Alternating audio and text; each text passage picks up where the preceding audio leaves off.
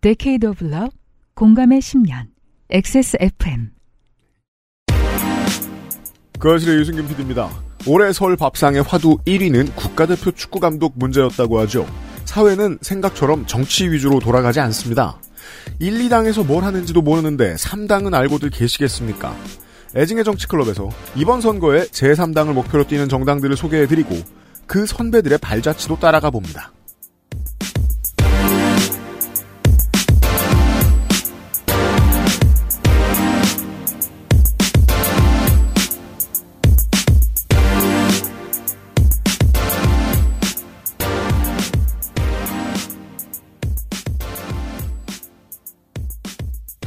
안녕하세요, 청취자 여러분. 저희들은 발렌타인데이에 녹음을 하고 있습니다. 2024년 2월 세 번째 목요일에 그것은 알기 싫답니다.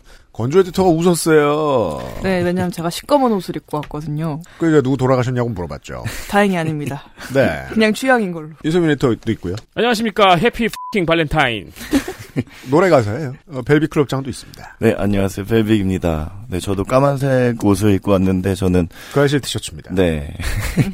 설날에 감기까지 걸려가지고 목소리도 다운이네요. 감기 걸리니까 헬마하고 목소리 똑같아요. 어 그러니까 어, 좀 비슷한 것 같네요. 제가 아직 이 애정클 멤버들이 이런 거죠. 우리 똥멍청이 예비 후보처럼 김무성 어, 숲 해설가처럼 네 투입될 건 알고 있는데 어디 갈지는 몰라요.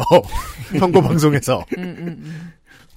근데 선거 방송 들어가면 저희가 시사 방송에서 흔히 쓰는 것들 중에 구사하지 않는 문법들을 제가 정해놓습니다. 있죠 그래서 어떤 말들을 하지 못하게 합니다.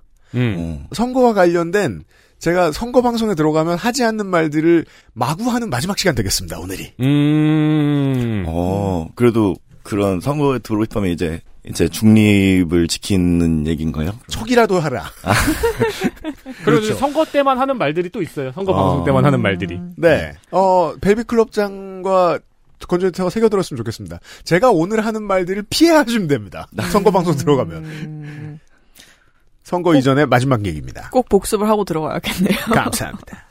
그것은 알기 싫다는 리뷰를 확인하면 꾸룩꾸룩 온유 마카롱 실천하는 사람들을 위한 노트북 한국 레노버 고전의 재발견 평산네이처 진경옥에서 도와주고 있습니다.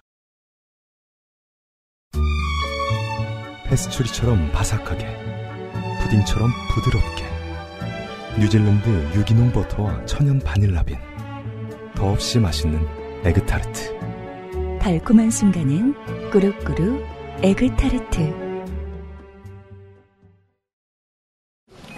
네, 진경호 팀장입니다. 저희 엄마요? 진짜 경자 옥자요. 충성 경장 진경옥 세상의 모든 경옥을 위해 120시간 진하게 다렸습니다. 활력 있는 사람들의 이름 진경옥 평산네이처.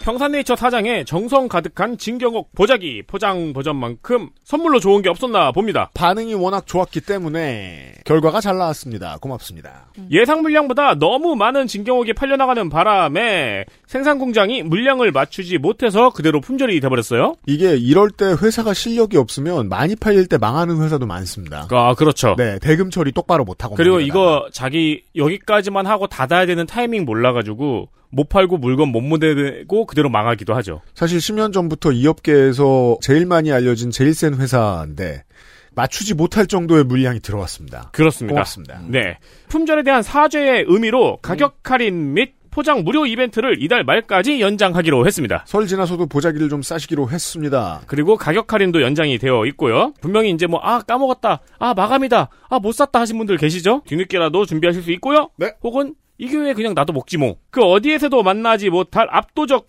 퀄리티의 경땡고 계의 지존. 진경옥을 10만 9천원에 럭셔리 포장까지 단연간 검증된 퀄리티 물을 단 한 방울도 넣지 않은 꾸덕함의 최고봉 2월 23일 순차적으로 출고됩니다 평산네이처 사장님은 오늘도 특수부 검사처럼 보자기를 계속 싸고 있습니다. 그렇습니다 여러분을 위해서요.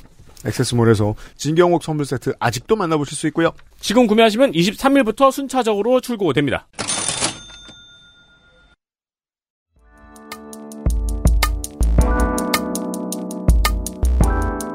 기본에 충실한 뉴스 큐레이션. 애증의 정치 클럽.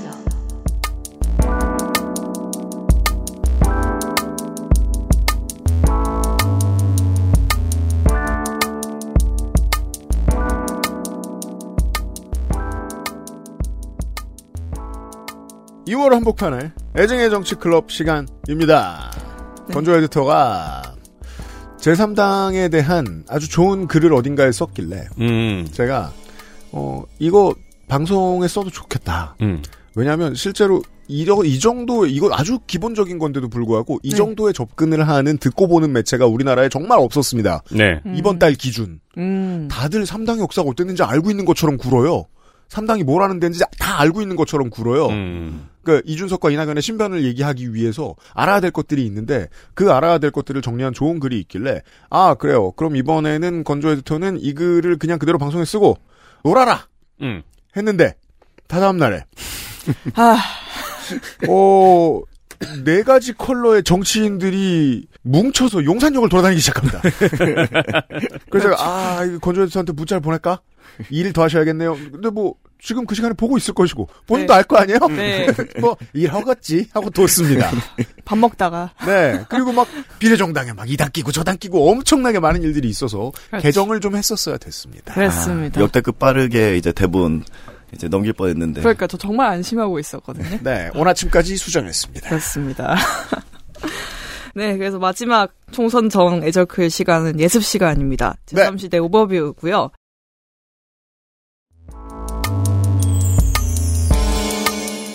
오늘까지의 21대 총선 제3지대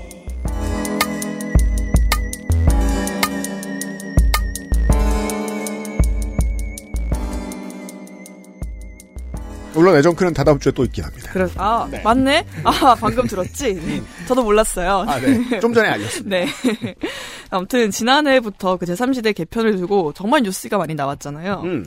근데 연말부터 본격적으로 창당 러쉬가 일었어요. 음. 그래서 비슷한 이름들을 굉장히 많이 보셨을 거예요. 맞습니다. 제가 이걸 보고 네. 주변 사람한테 물어봤거든요. 네. 음. 관심이 없더라고요. 음. 아, 정리될 때까지 안 보겠다더라고요. 그렇죠. 그- 네. 그러다 이제 가끔 나무 위키 들어가 보면 이게 무슨 일이지 하고 그냥 나오는 음, 거죠. 그쵸. 네. 그렇습니다. 제가 이걸 보고 딱 생각났던 건 한국사 시험이었어요. 음. 제일 헷갈리는 파트가 네. 음. 현대사로 올수록 헷갈리더라고요. 네. 네. 특히 이제 독립운동 단체들 이름 외울 때 아, 그쵸, 그쵸. 너무 힘들어요. 네. 막 대한 독립군, 한국 독립군, 조선 의용대, 조선 의용군. 이거는 마치 서대전역 내거리 같죠? 아, 사실 서대전역은 안 가서 모르지만 일단 웃어봤어요. 그래서 이제 랩을 모르는 많은 사람들이 이제 이렇게 얘기하죠. 요즘 래퍼들은 다 릴이다고. 릴, 릴, 뭐, 릴. 이 우지, 릴쟁이들 릴. 너무 많다. 릴, 바우바우. 그러니까 그 얼마나 다른지 아냐. 릴 우지버트하고 릴나스엑스가 이런 교양 없는 놈 이렇게 말합니다. 서대전역 내거리는 이거예요. 아, 서대전 육교, 서대전역 네 내거리, 세대전 내거리, 서대전 네 내거리역, 대전 충남 병무청. 네. 서대전 내거리에서 저희가 요파시 공개 방송을 옛날에 한 적이 있었죠. 아, 진짜 헷갈리겠다.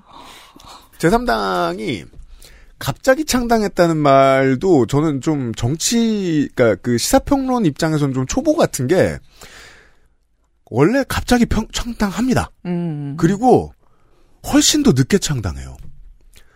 이, 뭐, 이따가 광고 들은 뒤에 이제 후반부에는 건조유터 역사도 설명해 주시겠지만 이인재의 국민신당도 대선 직전 두 달인가 한 달 남기고 음, 창당했었고요. 네. 음, 음. 초록색 국민의당 2016년에도 총선 두 달인가 한 달 전에 창당했어요. 네네.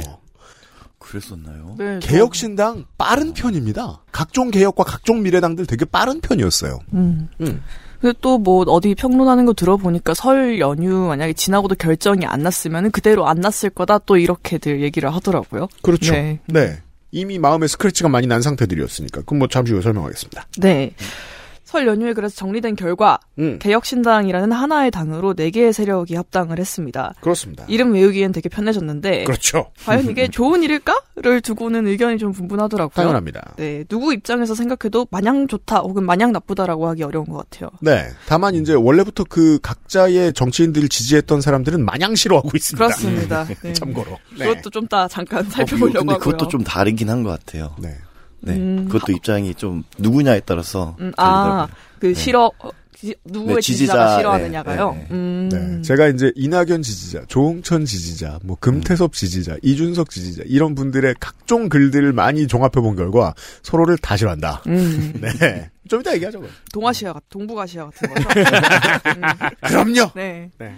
그래서 오늘의 제3시대 오버뷰는 사실 오버뷰의 오버뷰예요. 그렇습니다. 네. 3월 첫 주에 어, 총선 데이터 센트럴 오버뷰 시간에 짧게만 다시 정리하겠습니다. 오늘 네. 한 얘기를. 오늘 길게 합니다. 네, 그런 의미도 있고요. 그리고 또 아까 잠깐 언급해 주셨지만 역사도 좀 보려고 해서 네. 주마웃을 해가지고 제3시대 역사 오버뷰를 또 한번 보려고 합니다. 네. 어, 와요. 네, 우리가 이렇게 굉장히 헷갈리는 독립운동 단체 이름들을 외우는 이유가 있다면, 음. 네, 한국의 역사 교육 과정이 좀 문제가 있어서 그런 것도 있겠지만, 역사를 잊은, 민- 잊은 민족에게는 미래가 없기 때문이잖아요. 그렇습니다. 네.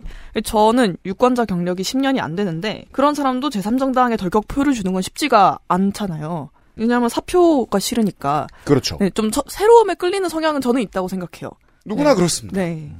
그래서 신당은 데이터가 부족하니까 판단하기가 더 어려워요. 이 음. 내 표가 사표가 될지 안 될지. 네. 맞아요. 네, 거기 있는 개인들의 스코어가 있기는 하고 그 알실은 그걸 잘 따지는 방송이지만 그래도 제3정당 성공 확률을 계산하려면 뭔가 더 필요한 것 같아서요. 네. 그래서 굉장히 근 근 근 현대사를 보기로 결정을 했습니다. 아니 그리고 선거 방송 들어가면은 네. 유피디님이 유피디님이랑 농축산인 둘만 알아듣는 80년대 제3지대 정당 얘기를 계속해요. 음. 중간중간. 아, 그럼 저는 꿀 먹은 벙어리가 되는 어, 거죠. 계속 검색하고 있어야 돼요. 그래서 그죠, 그죠. 그래서 근현대사를 오늘 공부하겠습니다. 네, 일단 지금 제3지대의 현황부터 볼게요.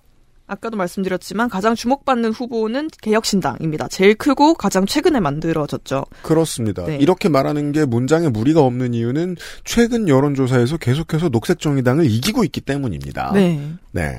물론 큰 차이가 나지는 않긴 하지만. 네. 뭐 지난 8년간의 명확한 제3당을 일단 지지율에서 제꼈으니까요. 네. 그리고 지금 개혁신당에 모인 4개의 세력들을 한번 좀 살펴보면요. 음. 우선 원래 개- 오리지널 개혁신당. 네. 네, 이준석 전 국민의힘 당대표가 1월 20일에 창당을 했습니다.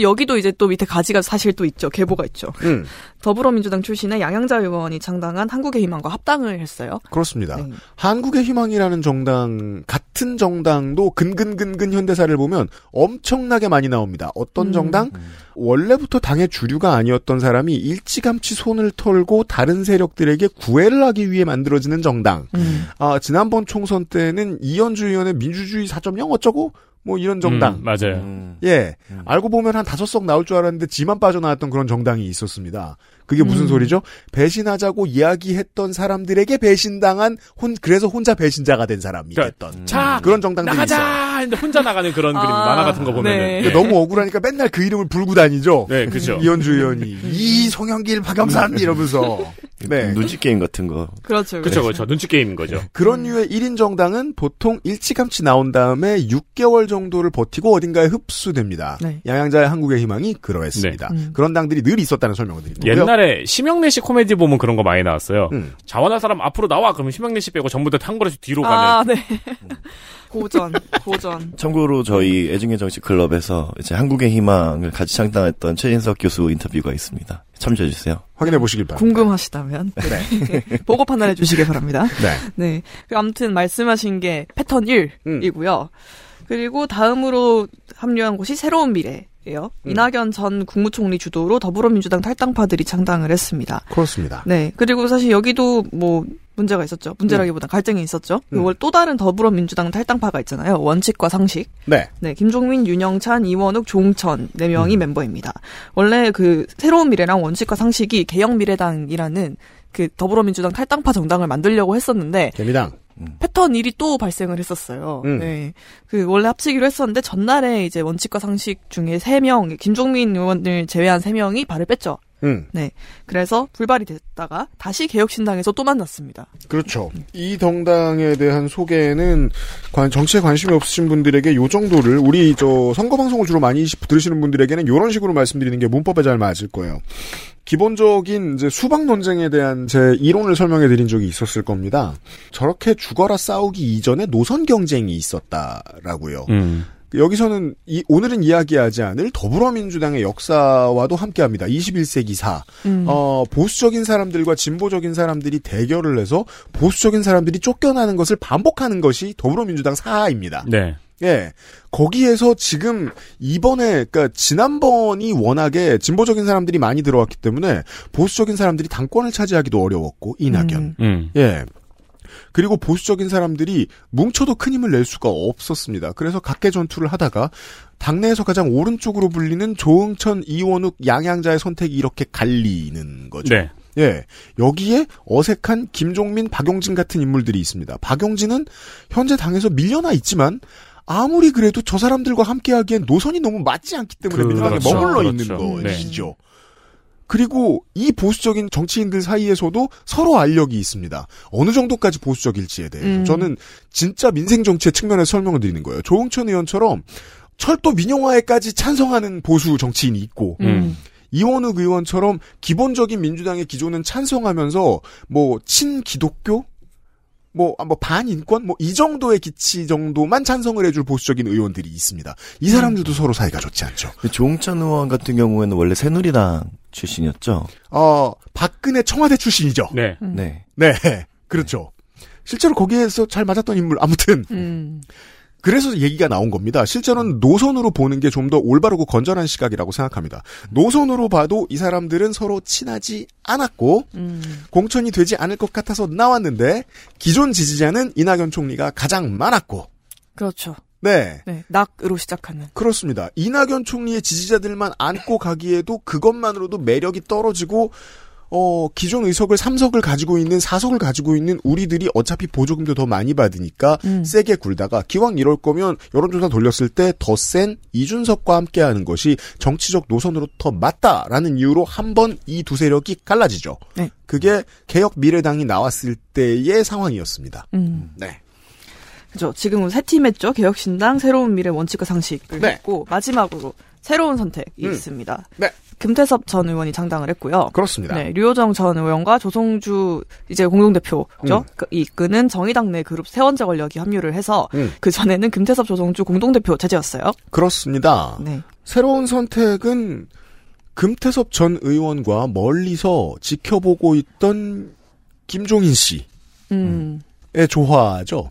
금태섭을 밀어보다가 잘 될 만하면 그 배에 올라타서 선장인 척하겠다라는 음. 생각을 하고 계셨던 것 같고 결론 때 다시 얘기하기 전에 지금 미리 얘기하죠. 금태섭 의원의 정치 조직은 쉬지 않고 언론인들에게도 그런 말을 하고 다녔습니다. 작년 가을 여름에 우리는 30석 수도권 30석이 목표다. 음. 어떤 확신을 가지고 있었던 것 같아요. 김종인 씨도 그런 그림을 그렸던 것 같고 금태섭 씨도 그런 그림을 그렸던 것 같습니다.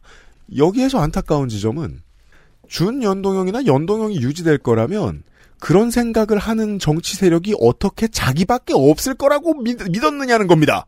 음. 음. 음. 음. 음. 그 질문을 빼놓고 환상에 젖어 있던 새로운 선택이라는 팀이 있었고 이 팀의 세 번째 권력이라는 정의당 내 소수파가 함께하게 되었던 것이고 여기에서는 류호정 의원이 주로 주목을 받지만 마스터마인드는 조성주 공동대표였다고 버는 게 맞겠죠. 음. 그렇습니다. 그리고 이들도 금태섭 의원의 블루프린트가 옳다라고 믿었을 가능성이 높습니다. 음, 네. 네.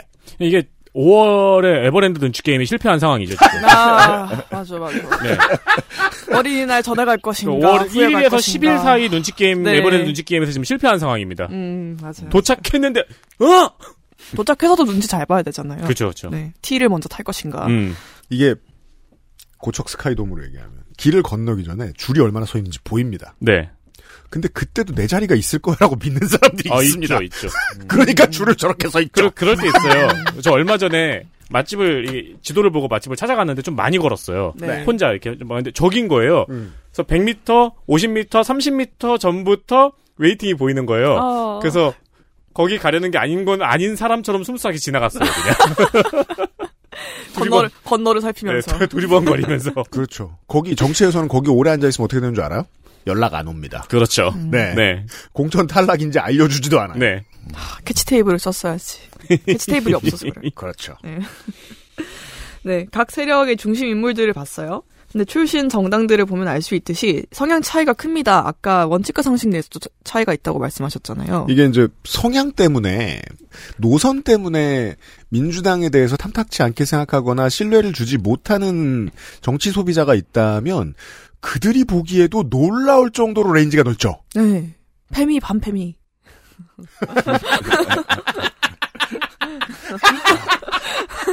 너무 넓어, 너무 넓어. 네. 아 그걸로 설명 끝났네요. 네. 근데 너무 웃긴 게 언론들도 다 요거밖에 얘기를 안 하더라고요. 그 레인지 차이에서. 음. 어, 정확히는 이제 이렇게 얘기해 보죠. 극우에서 중도 좌파까지 있습니다. 음. 네. 그 정도 범위예요. 네. 네. 그렇죠. 새 정당 그래도 중도를 표방하긴 해요. 아, 내 정당이죠. 네. 중도를 표방하기는 했어요. 근데 중도로 표방한다는 말의 허무함은 우린 10년 동안 그렇죠. 배웠잖아요. 그러니까 다시 한번 얘기하자면 X축을 놓고 음. 민주당이 마이너스 5에서 플러스 5까지 있어서 0이 된다 치죠. 네. 그러면 이 정당은 마이너스 10에서 플러스 9까지 있는 거예요. 음. 더 네. 강한 0이에요. 더 강한. 그러니까 더 넓게 펴발라져 있는 잼입니다. 그렇죠. 토스트 위에. 근데 네. 근데 얇아요. 얇아요. 음. 그렇죠. 네.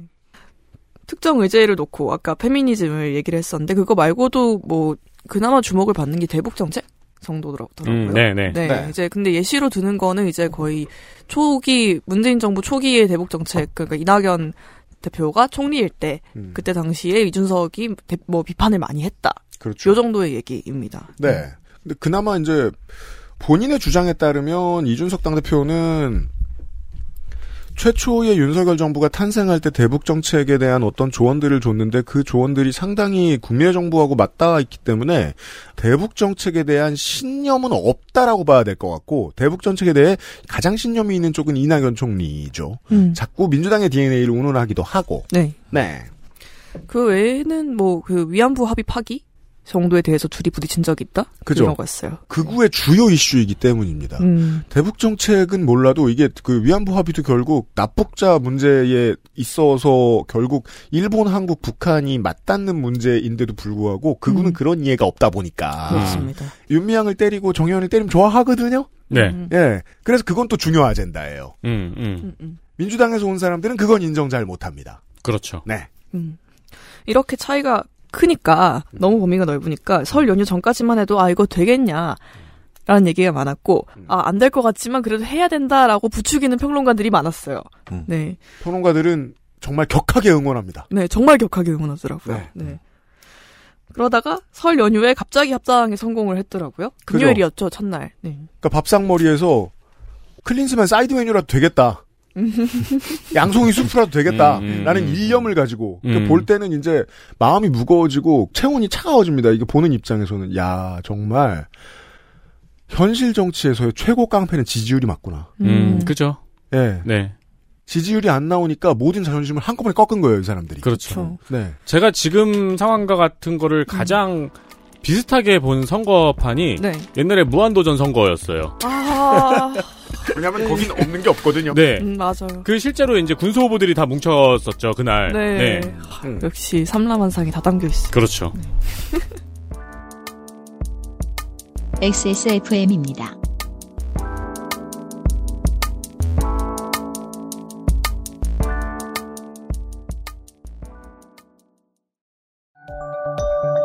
초일류 글로벌 PC 브랜드 레노버에선 내가 원하는 컴퓨터를 커스터마이징 할 수 있다, 없다? 지금 액세스몰에서 확인하세요. Lenovo for those who do.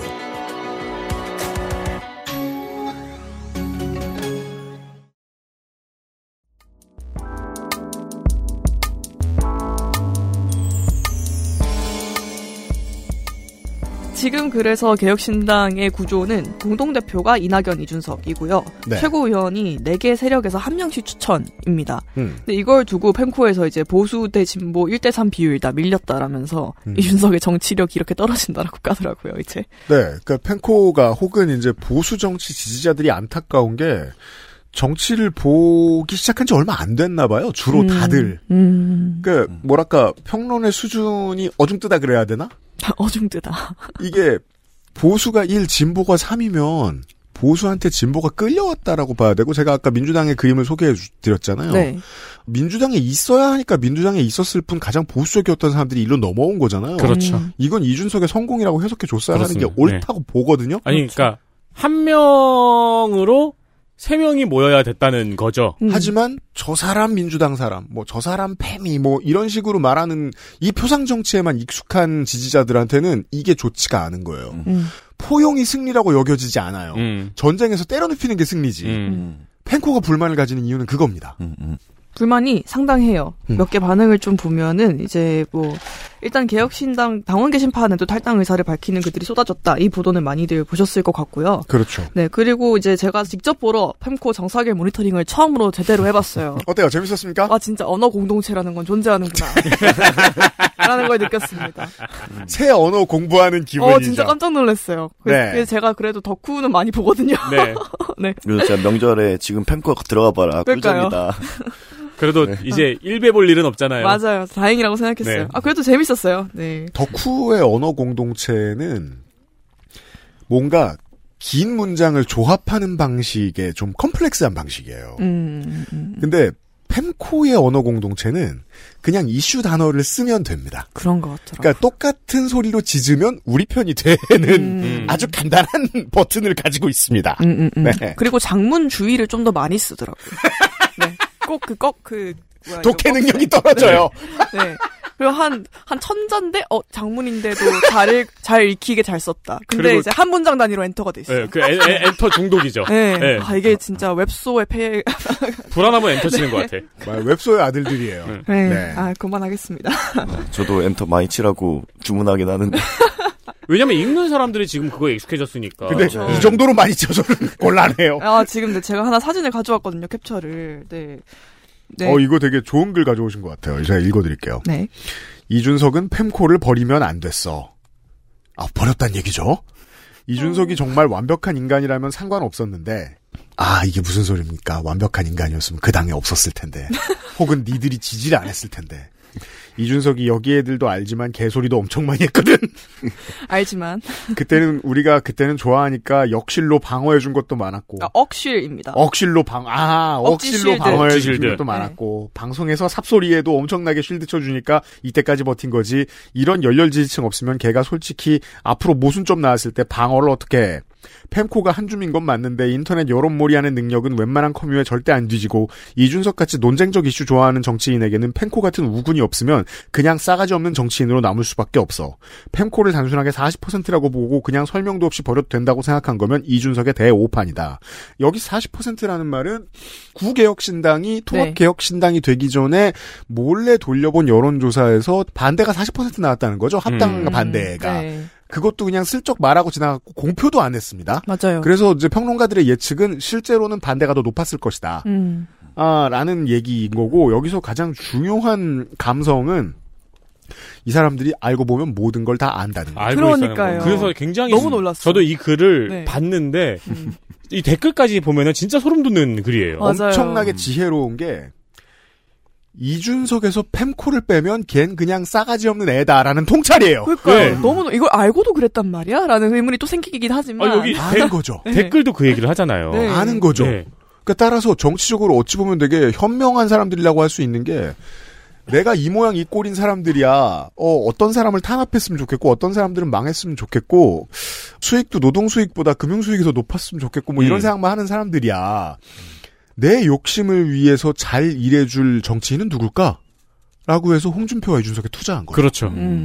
그런 점에 있어서는 노선에 맞춰서 정치적 계산을 하는 게 아주 탁월한 소비자들이라고 봐야 돼요. 거의 조선일보급이네요. 그렇죠. 그렇죠. 그러니까 맞는 말을 했던 게 아니고 싸움을 걸고 다니고 이슈 있는 논쟁에서만 혐오를 뿌리고 다니는 정치인이다라는 걸 알고 있었다는 뜻이잖아요. 그리고 그게 나한테 도움이 된다. 네. 그죠?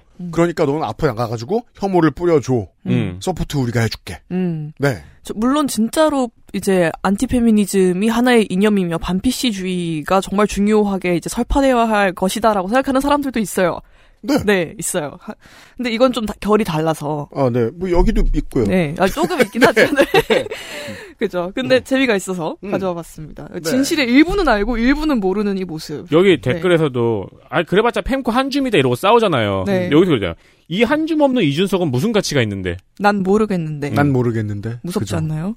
왜냐면 이걸 이제 개혁신당 최초 창당 시기에 민주당 강령 베껴왔다고 했었나요? 네네. 음. 예, 그 논란이 있을 때 잠깐 얘기가 나왔었단 말이에요.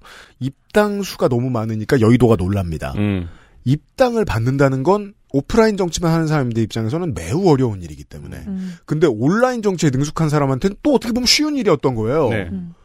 펜코의 불만은 여기서 나오죠. 우리는 진짜 힘이 있는 지지자다. 음. 우리 말을 안 들었다, 당신이. 음. 네. 그러면 지금부터 펜코가 말하고 있는 고맥락은 이런 말입니다.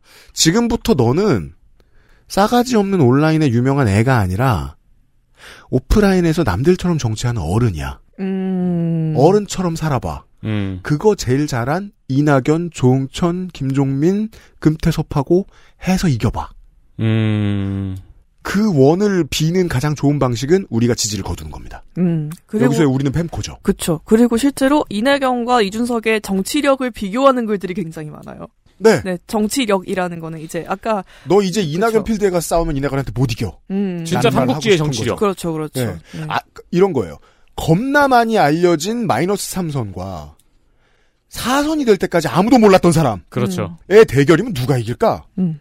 무조건 후자입니다. 그렇죠. 근데 펜코에서는 그런 별명이 있더라고요. 이제 이낙연 어, 대표한테 이제 나근영이라고 아, 맞아. 나근영. 그 오은영, 오은영. 박사처럼 음. 이제 한 방에 이제 애를 고친다고 해가지고 아. 이준석의 싸가지를 한 번에 금쪽이를 고칠 고치셨다. 것이다. 그래서 그러니까 민주당 지지자들 사이에서는 뭐 물건을 집어 던지는 걸로 유명하시는데 닥치라면서 갑자기 이제 준석이는 왜 안티페미가 하고 싶었어? 이러는 거죠.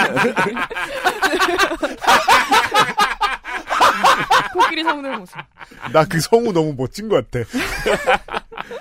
프로죠, 프로. 네. 네. 여튼 네, 개혁신당 여기까지 보고요. 음. 뭐, 근데 그전에도 이제 제3지대 필드에 사람이 없었던 건 아니잖아요? 네. 기존 소수 정당들이 있습니다. 그렇죠. 자강을 꿈꾸며 있었죠. 원칙대로 하면 이 정당들부터 봤어야 됐어요. 지금 네. 문석수로 해도 그렇고. 음.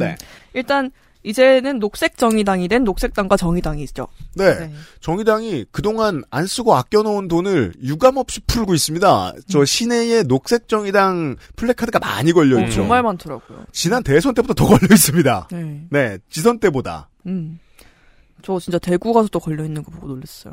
네. 뒤, 정말 뒤지지 않게 걸려있더라고요. 왜냐하면 대구는 민주당 지지세가 약해서 그렇지 정의당 지지세는 똑같거든요. 그럴 것 같아요. 네. 둘이 비슷할 것 같아요. 네. 부산도 그렇습니다. 네, 녹, 녹색정의당은 이제 정의당과 녹색당이 결성한 선거연합정당이에요. 그렇습니다. 여기에 화학적 문제를 얘기해드리죠. 저는 이런 화학적 문제를 선거 때 얘기 안 한다는 말씀입니다. 심상정 대표가 류호정 장혜영 의원을 방패 혹은 주무기처럼 지난 회기 동안 쓰고 다녔다는 건 당내에서 모두가 알고 있는 사실입니다. 음. 다만 언론인들이 주목을 해주지 않으니 보도가 되지 않았을 따름이지요. 그리고 이 사람들을 1, 3번으로 드래프트를 한 것이 비례에서 잘못됐다고 말하는 사람들이 거의 모든 개파였습니다. 그동안 열심히 일해왔던 사람들 어떻게 뒤로 몰 수 있냐. 이런 개파의 좌장들 안배를 못하는 건 너무하다. 좌장을 안배 못할 거면 개파에서 오래 일했던 사람들이라도 챙겨야 할 거 아니냐. 이 장혜영 류호정은 국회의원이 되려고 전전달에 입당한 사람들 아니냐. 이 욕을 들어가면서 청년 비례 여성이라는 원칙을 지켰습니다. 그리고 그 결과가 나쁜 편이라고 봐야 되고요. 네. 어떤 점에서 좋겠고 어떤 음. 점에서 나쁘지요. 이 문제를 말하지 않기 때문에 불만을 가진 사람들이 아직도 정의당에 남아 있습니다. 대표적으로 불만을 가장 많이 가지고 있었던 것은 지금 3인당을 창당한 예전 국참계라고 불리던 네. 사람들입니다. 유시민 전 장관과 관련이 네. 있습니다. 음, 음. 거의 다 빠져나갔지만 그들과도 어울릴 수 없어서 남아있던 온건한 사람들의 목소리를 대변하기로 김준우 당대표는 생각합니다. 음. 그런데 심상정 의원의 눈치를 봐야 합니다. 봐야죠. 김신당 여전히 여전히 네 제일 센 사람이니까. 독자적인 개파라고 표현을 하더라고요. 그래서 어, 심상정의 정의당의 문법을 많이 거스르지 않으려고 합니다. 표상은 예를 들면 노회찬의 이름을 많이 말하지 않습니다. 음. 심상정 정의당의 특징입니다. 제가 그걸 지나가다가 말씀드린 적이 있죠. 부산 광주에 가면 노회찬 주기에 노회찬이 펄럭이지만 서울에 가면 그렇지 않다. 음. 중앙당 세력은 노회찬을 좋아하지 않습니다. 음. 정의당의 공공연한 비밀입니다. 네. 그렇게 말하면 혼날 걸 알면서도 싫어합니다. 음. 이 지점에서 갈등을 해소하고 더 나아가 연동형제에 적응하는 적응하는이란 표현은 정의당식 표현입니다. 실제로는 민주당과 비슷해지는 음. 전략을 하기 위해서 녹색당을 끌어들였고 녹색당은 2020년에 녹색당이 가진 트라우마가 있습니다. 녹색당의 주장에 의하면 녹색당은 더불어시민당에서 쫓겨났다고 이야기합니다. 음. 더불어시민당의 주장에 의하면 녹색당이 받아들일 수 없는 조건을 말했다고 이야기합니다. 음. 말이 다르죠. 그 중간에는 세금 도둑 잡아라의 하승수 대표가 있고 그는 이미 녹색당과 연을 끊었는데 어떤 일이 정확히 있었는지는 녹색당 사람들이 말해주지 않아서 모르겠습니다. 그 외에 한 가지 트라우마가 대선에 더 끼어듭니다. 신지의 임팩트. 하.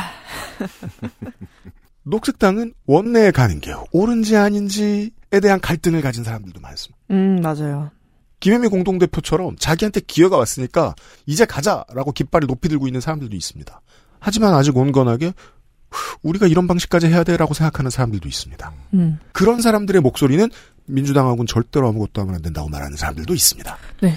우리나라에서 녹색당은 그러니까 독자 정당처럼 음. 활동을 하는 거죠. 보니까 이게 녹색당 자체가 그 세계 정당이더라고요. 그래서 맞아요. 음. 각 나라마다 녹색당이 있는데 다른 저는- 나라 녹색당하고 하는 일 많습니다. 네, 근데 저는 그게 이제 하나의 어떤 뭐 세계 정당의 개념으로 이렇게 어 운영되고 있다는 거는 이제 최근에 알는 알게 네, 됐는데 네, 음. 네.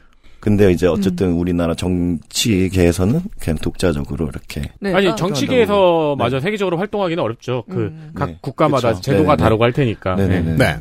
아까 민주당이 한 대로 하면 안 된다는 게 녹색당이라고 말씀을 하셨는데 네. 그래서 지금 녹색정의당이 고민을 하고 하면서 갈등을 겨- 다 겪게 된 게 그 민주당의 선거 비례 연합 제안 때문이잖아요. 근데 거기서도 이미 녹색당 쪽이 강경하게 반대를 한다 이런 보도가 나왔더라고요. 네. 왜냐하면 녹색당은 이제 어, 욕심의 크기가 중요한데 여기서 욕심은 나쁜 뜻이 아닙니다. 정치는 욕심을 가져야 하죠.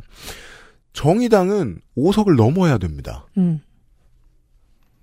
5석 정도는 디폴트로 익숙한 정당이라서 그건 넘어야 돼요. 음. 녹색당은 원내 진입이 목표입니다. 그렇죠. 원내 진입이 목표인 정당이 굳이 그 상처를 안겼던 민주당과 딜할 필요까지는 없다고 생각하는 겁니다. 음. 현실과 그만큼 가깝지 않아요. 여전히 이상과 더 가까워요. 현실에 훨씬 더 가까운 건 정의당인 거예요. 이 두 양자 중에서 음, 입성 뭐 원내 진입 가능성은 어느 쪽이 높을까요? 어, 녹색당이 높습니다. 네 비례를 먼저 주기로 했습니다. 1번을 줄 겁니다. 음. 네. 그렇죠. 근데 원래는 이 기획이 더 컸어요. 원래는 진보당이랑 노동당도 합류를 시켜서 이제 진보 사당 연합을 하려고 했었는데 아 옛날에 통합진보당 음. 기억나요? 네, 맞아요. 그런 식으로 이제 하려고 했었는데 진보당은 다른 데로 갔습니다. 네. 이 이야기는 조금 더 있다고 하고요. 음. 일단 여기 얘기를 먼저 해야 돼요. 새진보 연합이라는 데가 있어요. 새진연. 네, 처음 들어보실 텐데 생긴 지 얼마 안 돼서 그렇습니다. 네. 기본소득당이 이름을 바꿨어요. 음. 기본소득당이 주도를 해서 열린민주당, 사회민주당이 참여하는 선거연합입니다. 네. 원래는 이제 개혁연합신당이라고 했다가 음. 또 다시 여기로 바꿨어요. 새진보 연합으로. 왜냐면 개혁을 너무 네. 가져가니까. 그쵸, 그쵸. 네. 네. 근데 이쪽은 나머지 제3정당이랑 전략이 좀 다른 게 민주당이랑 같이 하는 게 목표예요. 음, 네. 민주당이 비례연합전당을 먼저 제안을 했고요. 네. 네. 근데 그 뒤에 이재명이 이제 준연영동형을 이제 유지하는 걸로 결단을 내리면서 여기 이 세력이랑 같이 비례연합전당을 만들기로 또 발표를 했죠. 음. 네. 그래서 사실상 확정이 됐다고 보시면 될 것 같아요. 네. 그렇습니다. 기본소득당. 사회당을 기본소득당의 이 적은 수의 인원들이 어떻게 부수고 나온 조직인지 제가 대선 때 설명을 드렸던 적이 있습니다. 음, 어, 그 기초부터 함께 왔던 용해인 의원과 몇몇 인사, 주요 인사들, 사실상 언더 조직으로 볼 수 있는 인물들이 존재하죠. 그리고 진보당이 꿈꾸던 대중성을 확보한 용해인 의원이라는 큰 무기가 생긴 겁니다. 지난 4년 동안. 네. 음. 진보당은 그걸 너무너무 너무너무 하고 싶었는데 그 정도의 스타를 어, 지난 몇 년 동안 계속해서 당선자를 배출하면서도 만들어내지 못했습니다. 음. 김재현과 이정이라는 인물들이 10년 전에 있었는데 그들은 통진당 사태 음. 때 오명이 아니죠. 사실상 이제 빌런 주인공들이 돼서 네. 예, 메인 빌런들이 돼서 사라져 버렸어요. 어, 정의당은 기본적으로 진보당과 그 점에서 함께 하기 어렵습니다. 음. 그때 상처가 아직 아물어지지 않은 식구들이 존재합니다. 네. 그때 상처라는 건 어떤 합리적인 이유가 되냐면 저 사람들을 믿지 못할 이유가 너무 충분한 음. 거다. 진보당의 경우에는. 예. 같이 뭉쳤다가 어떤 방식으로 조직을 깰지 모른다. 이거 되게 큰 두려움입니다. 그래서 진보 정당들 사이에서 기본소득당을 두려워하는 사람들도 꽤 있습니다. 그리고 이 개혁연합신당은 창당 당시부터 이 3인당은 그 민주당, 저, 저 뭐냐, 정의당의 국참계죠. 네. 어, 이 정당은 처음에 구상을 할 때부터 조국 장관과 아주 깊은 연을 맺었습니다. 많이 만났고 행사에서 진행도 해주고 음. 그리고 난 다음에 내부에서 무슨 이야기가 오갔는지 건강한 이야기가 오갔는지 나쁜 이야기가 오갔는지 모르겠지만 지금은 같이 안 한 척하고 있습니다. 네, 완전히 입덕. 네. 그리고 적어도 이제 진보당과 기본소득당 같은 경우에는 더불어시민당 오케이 네. 음. 의석만 늘리면 된다. 라고 생각하고 있습니다. 네, 진보당이 그 아까 말씀드렸던 그 녹색정의당에 진보연합에 갈까 하다가 네, 더 그 민주당의 비례연합 정당에 가는 걸로 13일에 발표를 했어요. 아, 그리고 열린민주당이 아- 없어진 줄 아시는 분들이 계신데, 국회의원이 있었던 정당이라는 이유만으로 보조금이 나옵니다. 음. 근데 민생당과 다르게 민생당 은 그때 한 자리였습니까? 아니면은 뭐 저 시의원이었습니까? 어, 처음에 시작할 때 당선자가 6명이었습니까? 5명이었습니까? 열린민주당이 많았죠? 네. 5명만 넘어가도 억소리 나게 나와요. 그래서 돈으로 굴러갈 수 있는 정당이었어요. 음. 의원은 없대 돈은 있는 정당입니다. 네. 이 조직 필요하죠. 음. 그래서 같이 하게 됩니다. 네. 그리고 조국신당의 근황. 이번 주에 창당이 확정이 됐어요. 발표를 했죠. 네. 대외적 연구는 이제 윤석열 정권 심판을 위해서 나도 최선을 다해야 된다. 예요. 음, 음. 근데 이게 이제 2심 결과가 나오고 얼마 지나지 않아서 창당을 발- 발표했다라는 것 때문에 뭐 얘기가 많기는 한데요. 민주당은 어, 온정적인 마음을 실제로 가지고 있음에도 불구하고 배드캅들이 먼저 나섭니다. 음, 음. 일단 못된 말을 합니다. 선을 그어야 되기 때문이죠. 네. 그래서 비례연합에 끼워주길 꺼려요, 민주당이. 그래서 지금 민주당 비례연합의 가장 큰 이슈가 조국 신당이 들어오느냐 마느냐입니다. 왜냐하면 지금 보수 언론이 지금 손 풀고 있거든요. 음. 조국 오기만 해봐라. 음. 네. 네. 그래서 뭐 경향신문도 민주당이 손절을 했다라고 표현을 하더라고요. 네, 현장에서의 어감을 전한 겁니다. 네. 뭐 그래서 아마 비례연합에 합류하지 않고 열린민주당처럼 더불어민주당 자매정당처럼 나오지 않을까라는 예측이 우세하더라고요. 그렇습니다. 네. 민주당의 입장. 더불어시민당을 만든다고 할 때 시민참여형이라고 말하면서 시민단체와 모든 정당에게 문호를 개방한다고 했는데 시간이 너무 없었어요. 한 번도 출마해 본 적이 없고 앞으로도 출마하지 않은 사람들이 그 당을 만들었는데 그 잡탕이 들어온 다음에 서로 내부의 싸움이 너무 많아가지고 시간이 더 끌어져 버린 거예요. 음. 그래서 내실 있게 준비할 시간이 없어서 시대 전환을 거르지 못했다는 트라우마를 가지고 그렇죠. 음. 있습니다. 왜냐하면 자리를 보면 제가 현재 메이저 언론들이라면 진보당이랑 기본소득당을 똑같은 무게로 공격해야 된다고 생각해요. 민주당과 동일한 가치 판단을 한 거 아니에요. 해킹하기로 음. 시스템을 해킹하기로. 그래서 제가 처음부터 아무도 까지 말고 제도를 까라고 얘기했던 건데 이게 잣대가 다르게 굴잖아요. 더불어시민당을 만들 때 시간이 너무 없었어서 못했던 일들을 우리가 조직을 만들어 와서 편하게 해줄 수 있게 하겠다가 기본소득당 측의 태도인 거죠. 음. 그때 단 걸 한번 맛봤는데 이번엔 더 잘 될 수 있다. 음. 하청을 다시 한번 요청하는 중소기업의 마음 그렇습니다. 정도로 보시면 되겠습니다. 음. 네, 여기까지가 현재까지의 제3지대 현황이었습니다. 네. 선거 때 얘기하지 않을 얘기를 최대한 빠르게 한다고 했는데 되게 길게 했네요. 그러니까요. 광고 듣고 오겠습니다. XSFM입니다. 펴서 접어서 눕혀서 뒤집어서 태블릿처럼 때로는 메모장처럼 세상에 없던 노트북 레노버 싱크패드 X1 요가 시리즈 실천하는 당신을 위한 노트북입니다. Lenovo for those who do.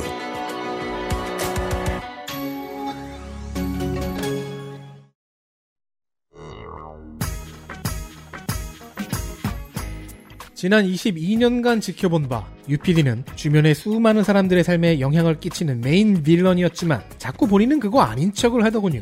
꼴 보기 싫었습니다.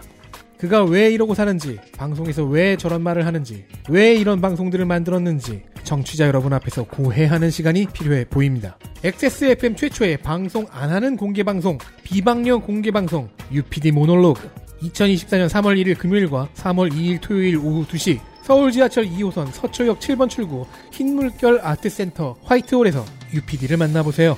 미디어 매체로 먹고 살며 경험한 일들과 만난 사람들, 저 혼자 알고 있으면서 답답했던 이야기들을 들려드릴지도 모릅니다. 2월 20일 화요일 오후 7시 인터파크에서 예매가 열립니다.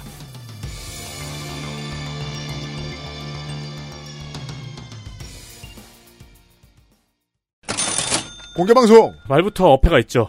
비방용 공개방송. 네. 공개는 되어 있으되 방송이 아니에요. 열린 방송 닫힘. 그러니까 그냥 공, 연이에요 공개방송 공개 안 함. 네. UPD 모놀로그 2월 20일 화요일 오후 7시 인터파크에서 예매가 열립니다. 죄송합니다. 예매 일정이 변경됐습니다. 제 잘못입니다. 이게 하, 행정 일자를 헷갈리는 바람에 저희가 뭐 오표기한 건 아니고 입력 시스템 일정상 조금 더 서둘렀어야 되는데 아, 저희가 실수를 해가지고 타이밍을 놓쳤습니다. 죄송합니다. 아, 예매 공지를 했군요. 우리 했죠 벌써 과- 음원도 나가고 했죠. 어. 아, 예. 예매 날짜가 바뀌었습니다. 음. 2월 16일 금요일이 아닌 2월 20일 화요일 오후 7시입니다. 그렇습니다. 양해 부탁드리겠습니다. 아, 저희 이거 SNS랑 공지를 빨리 갈아 끼워야겠네요. 그니까 말입니다. 빨리 갈아 껴야 되겠습니다. 그것은 알기 싫다. 10주년 기념 공개 방송 올해 첫 번째 비방용 공개 방송 예매가 날짜가 바뀌었습니다. 서울 지하철 2호선 서초역 7번 출구 앞 흰물결 아트센터 화이트홀. 서울역이나 고속버스 터미널에서 아주 가깝고요. 그다음에 뭐 경기나 충남권에서 오시는 분들은 강남역에서 버스 타고 내리시면 걷는데 문제가 없으면 슬슬 걸어오셔도 봄 날씨 좋잖아요. 그렇습니다. 네. 그 날씨. 저기 음. 그 옆에 유명한 곱창집 있잖아요. 네. 서울에서 유명했던 곱창집. 여러분들이 뭐 저 법조인이 아닌 이상 음. 서초 법조타운 관광할 일이 없으시잖아요. 그렇죠. 구경해 보세요. 일찌감치 네. 오셔가지고 슬슬 걸어 다니시는 거 괜찮아요. 그 앞에 보면은 요즘에는 이재용 응원 현수막 걸려 있더라고요. 어, 맞아요. 네. 그 요즘에는 화환들 없나요? 원래 화환들 어, 쫙 화환들도 있었잖아요. 많고, 그러니까 거기 앞에는 현수막 구경하는 재미가 쏠쏠해요. 그렇죠. 그쵸. 네. 전시회죠, 전시회. 그러니까 저희가 평소에는 상상할 수 없는 현수막들이 주로 걸려 있어가지고 그렇죠. 네. 그런 것도 구경하시고 그렇습니다. 그리고 엑세스팸 스폰서들의 화려한 선물에 향연이 준비가 돼 있습니다. 조물주가 정리하느라 주관하고 있습니다. 이번에도 모든 분들께 돌아가는 선물이 있을 것 같습니다. 그렇습니다. 네 이번에 좀 아, 안 그랬으면 좋겠다는 마음도 좀 있어요. 동선이 좀 복잡해가지고 네. 그날 자- 다시 한번 자세히 설명드릴게요. 그렇습니다. 이게 또 비방용이다 보니까 벼르는 분들이 많더라고요. 저희 어. 음. 예 저희 공- 공개방송도 신경도 안 쓰던 사람들도 못 듣는다 그러니까 음. 예, 벼르는 사람들이 좀 있더라고요. 아 그랬어요. 음 그렇죠. 그거 하나만 소개해드릴게요. 공연장에서 캐파는 있- 꽤 있는데 아주 좁습니다. 공연장이 네. 아담합니다. 그래서 모든 자리가 시야가 엄청 가깝습니다. 그렇습니다. 참고로 그렇습니다. 진짜 그렇습니다. 예전에 도케 야트홀에서 뭐 한 10열 앉으면 보일 자리가 맨 끝자리예요. 네. 예. 그래서 저희가 자리를 이렇게 많이 빼진 않았는데 다만 발코니 2층에 왼쪽 오른쪽 자리가 있습니다. 2층 발코니도 아담한데 어, 왼쪽 오른쪽 자리는 가변석이거든요. 그냥 의자 들고 왔다 갔다 하실 수 있는 네. 그 자리를 좀 뺐어요. 여유 있게 앉으시라고. 그 자리가 좋은 점도 있다. 정도 말씀을 드리고. 그렇습니다. 네. 어차피 비방인데 혹시 UMC도 오나요? 안 옵니다. 아, 죽었다는 소리. 메이저입니다.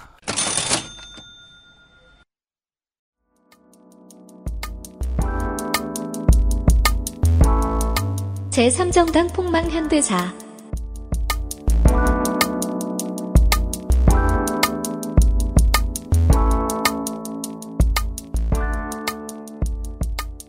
역사 시간입니다. 정치는 현실이라고 맨날 얘기해도 안 듣다가 음. 날이 다가오면 현실에 맞춰 허둥지둥하는 모습을 보여줍니다. 연휴 첫날에 개혁신당의 합당이 그러했습니다. 개혁신당이 합당을 하고 며칠 지나지 않아서 이거는 이제 들은 얘기죠. 비례 위성 정당을 만들지 않겠다 하는 선언을 했습니다. 음, 그랬죠. 제일 먼저 하게 그거였죠. 그러면 이 정당의 합당에 찬성한 네 색깔의 인물들 중 다수가 심쿵합니다. 나 죽었나봐. 음, 만약에 그러면 그들은 어떻게 될까요? 자기 정당의 모든 지역구 국회의원이 다 당선이 안 되길 기원하게 됩니다. 그래야 3%를 넘기면 1번이 들어가거든요.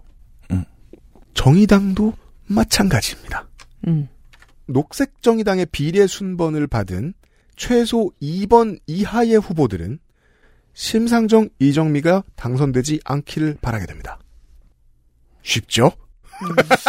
또 그런 복잡한 계산이 쉽고 들어갔네. 간단하죠? 아, 쉽네요. 네. 이게 연동형이 정치가 올바로 작동하는데 좋지 않은 가장 중요한 포인트입니다. 단점이 있죠. 네. 근데 최근에 저는 아리송했던 게 이제 개혁신당에서 우리는 위성정당 안 만듭니다라고 선언한 게 조금 에? 그거 그걸 굳이 왜 왜 얘기를 하지? 당연한 거 아닌가? 약간 이렇게 생각을 했는데 원래 그 위성정당이라는 것 자체가 이제 거대 양당들한테 불리하기 때문에 그렇게 나온 거잖아요 연동형이. 네. 근데 그거를 개혁신당이 그거를 이렇게 공표하는 게 조금 되게 의아하게 느껴져요. 왜냐하면 거대 양당이 아니잖아요. 음. 그럼 왜 그럴까? 왜냐하면 거대 양당이 아니어도 지역구가 당선되기 시작하면 연동형제는 그 당에게 페널티를 주기 때문이죠. 음. 예.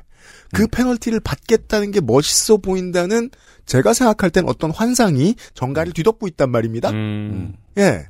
이걸 해야 어떤 도망갈 표들을 잃어버리지 않을 수 있겠다라는 계산이 선 거겠죠. 그렇죠. 그리고 약간 어느 정도의 말장난이기도 하죠. 그러니까 위성정당이라는 말이 긍정적인 말이 아니잖아요. 음. 네. 음. 이 거대 양당의 꼼수. 음. 이다 보니까 개혁이라는 이름을 걸고 있으니까 그런 꼼수는 부리지 않겠다라는 이미지 메이킹도 있는 거죠. 음. 네. 그리고 이 계산이 섰다면 비례대표로 예정되어 있는 사람들은 당이 망하길 바라기 시작합니다. 음. 이 정도까지 알려드리죠. 역사 시간입니다. 음. 지금까지 자연스럽다. 잘 됐다고. 잘 됐다. 네, 잘 성공했다라고 말해지는 음. 제3정당은 3개 정도예요. 음. 통일국민당, 자유민주연합, 국민의당입니다. 그렇습니다. 재상정당의 바람이 가장 크게 불었던 건 90년대입니다. 네. 92년 14대 총선에서 통일국민당은 31석을 얻었고요. 네. 세 개 중에 제일 특수한 케이스예요. 맞아요. 왜냐하면 일단 창당한 사람이 정주영이니까. 그렇죠. 네. 재벌의 정치 사업이었으니까. 음. 네. 92년에 그래서 서- 정주영이 통일국민당 대선 후보로 나서서 16.3%의 득표율을 얻었습니다. 근데 이때 정주영의 정계 도전은 되게 극적이었어요. 음. 왜냐면은 이 전에 50 청문회 때 네. 정주영이 약간 분노의 일갈 같은 걸 했잖아요. 음. 내가 기업 생활하면서 정부에 끌려다닌 게 얼만데 같은 뉘앙스의 말을 한 다음에 정계 진출이어가지고 음. 맞아요. 네, 금액락에서 좀 이해가 됐죠. 어, 네. 그건 제가 놓쳤네요. 오공 청문회를 보지 않았기 때문에. 네. 예? 개요를 간단히 소개해드리면 그동안 군부 정권 두 번에서 징발을 너무 많이 당해서 억울했던 그렇죠. 아. 물론 군부가 키워졌지만 네. 이 재벌들의 눈물이 정당을 만들었고 음. 이 정당은 강원도와 경북을 휩습니다. 그렇습니다. 시골 정당이 됩니다. 네, 네. 네. 아니 근데 이때 50 청문회 자체가 다른 모든 기업들은 나와서 그냥 뻔한 소리만 했어요. 뭐잘 모르겠습니다. 음. 기억 안 납니다. 그런 말이 있었던 것 같습니다. 이러는데 네. 음. 회장도 잘 안 나왔고. 음. 근데 정주영 회장 정주영 회장은 성깔대로 음. 하죠. 빡친 채로 나왔어요. 어. 네. 그때 이후에 대- 그 대중 인지도가 어마어마하게 올라갔죠. 음. 올라가고 음. 아, 그럼에도 불구하고 대선은 김대중 김영삼으로 몰린 표가 너무 많았기 때문에 아, 쉽게 패배했지만 적어도 갑자기 공을 안 들였는데 지역 베이스가 생겨버리는 음. 네. 어, 음. 유재물을 통해서 그랬군요. 음. 하지만 정주영이 정계 은퇴를 선언을 하면서 빠르게 몰락을 했어요. 네. 네. 원맨이었다는 거죠 이 팀은 네. 은퇴 사유는 대통령 선거법 위반 등의 혐의로 인한 검찰 수사였습니다. 맞습니다. 결국 검찰이 위협을 느끼고 조여듭니다. 이때도 사실 온 국민이 알고 있었죠. 아 개겼다가 당하는구나. 음, 네. 그렇죠. 네. 음. 그때도 사실 비슷했던 게, 그, 모여든 사람이, 어, 사람들이, 이제 PK 중심 정당에서, PKTK 정당에서, 어, 김영삼에게 권력 다툼에서 밀린 음. 대표적인 인물이 박철원. 음. 어, 그리고, 옳은 소리 하느라 친구 못 만들었던 사람. 대표적인 인물이, 아, 얼굴만 기억나네요. 그, 코수염으로 유명한 연대 명예교수. 그대로 검색해봐야겠다. 김, 김, 한 유명한 연대 김, 길, 아니요? 김, 예, 김- 김동길 교수. 김동길 교수, 네. 네. 그분이 어 심지어 지역구가 우리 동네였나 아니면은 찬천수로 왔었나 찬천수를 구경하러 갔던 기억이 납니다. 음. 즉 정치적인 색채보다 권력에서 밀려난 사람들이 주로 이 당에 들어왔었다는 점에서 우리나라 제3당의 역사를 시작한 정당으로 보기에 어. 모자람이 없습니다. 음. 그보다 더 놀라운 점은 네. 코스염으로 유명한 연대 명예교수라고 검색했거든요. 음. 김동길 교수가 나왔어요. 우와. 나는 충분히 늙었어. 우와. 그런 걸 기억할 만큼 이 사람아 채찍피티세요 혹시? 우와, 채찌피티 정도의 정확도밖에 안 가지고 있긴 하지만 네. 대박. 무, 료 버전. 통일국민당이 사라지기 직전에 총재를 역임했던 것으로 기억하고 있습니다. 음. 네.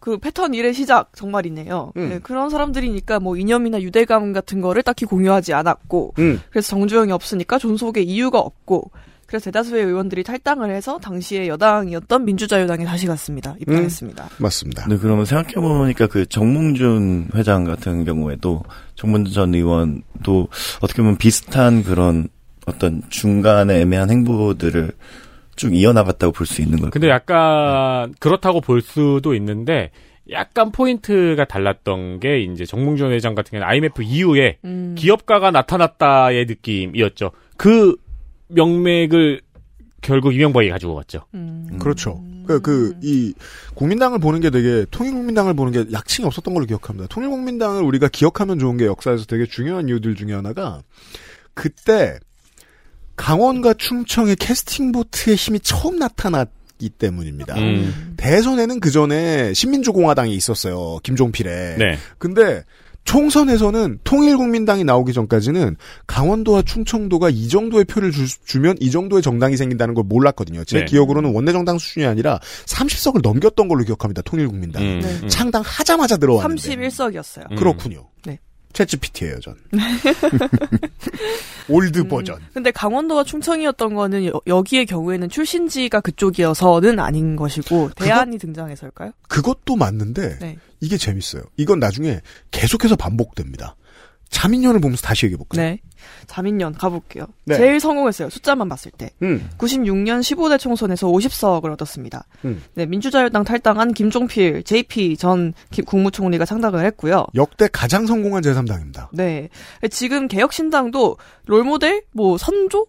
격으로 김종필을 제시하고 싶어 하는 음. 것 같아요. 네. 당 이름을 바꾸면서 되게 오랫동안 살아남죠. 김종필의 여러 레거시들이 있잖아요. 음. 뭐 DJP 연합이라든지, 뭐 삼다함당이라든지, 그 연장선상에 개혁시당의 행보를 놓으려고 하더라고요. 그러니까 어찌 보면 군부 부역자 중에 가장 오래간 정치인입니다. 네. 맞아요.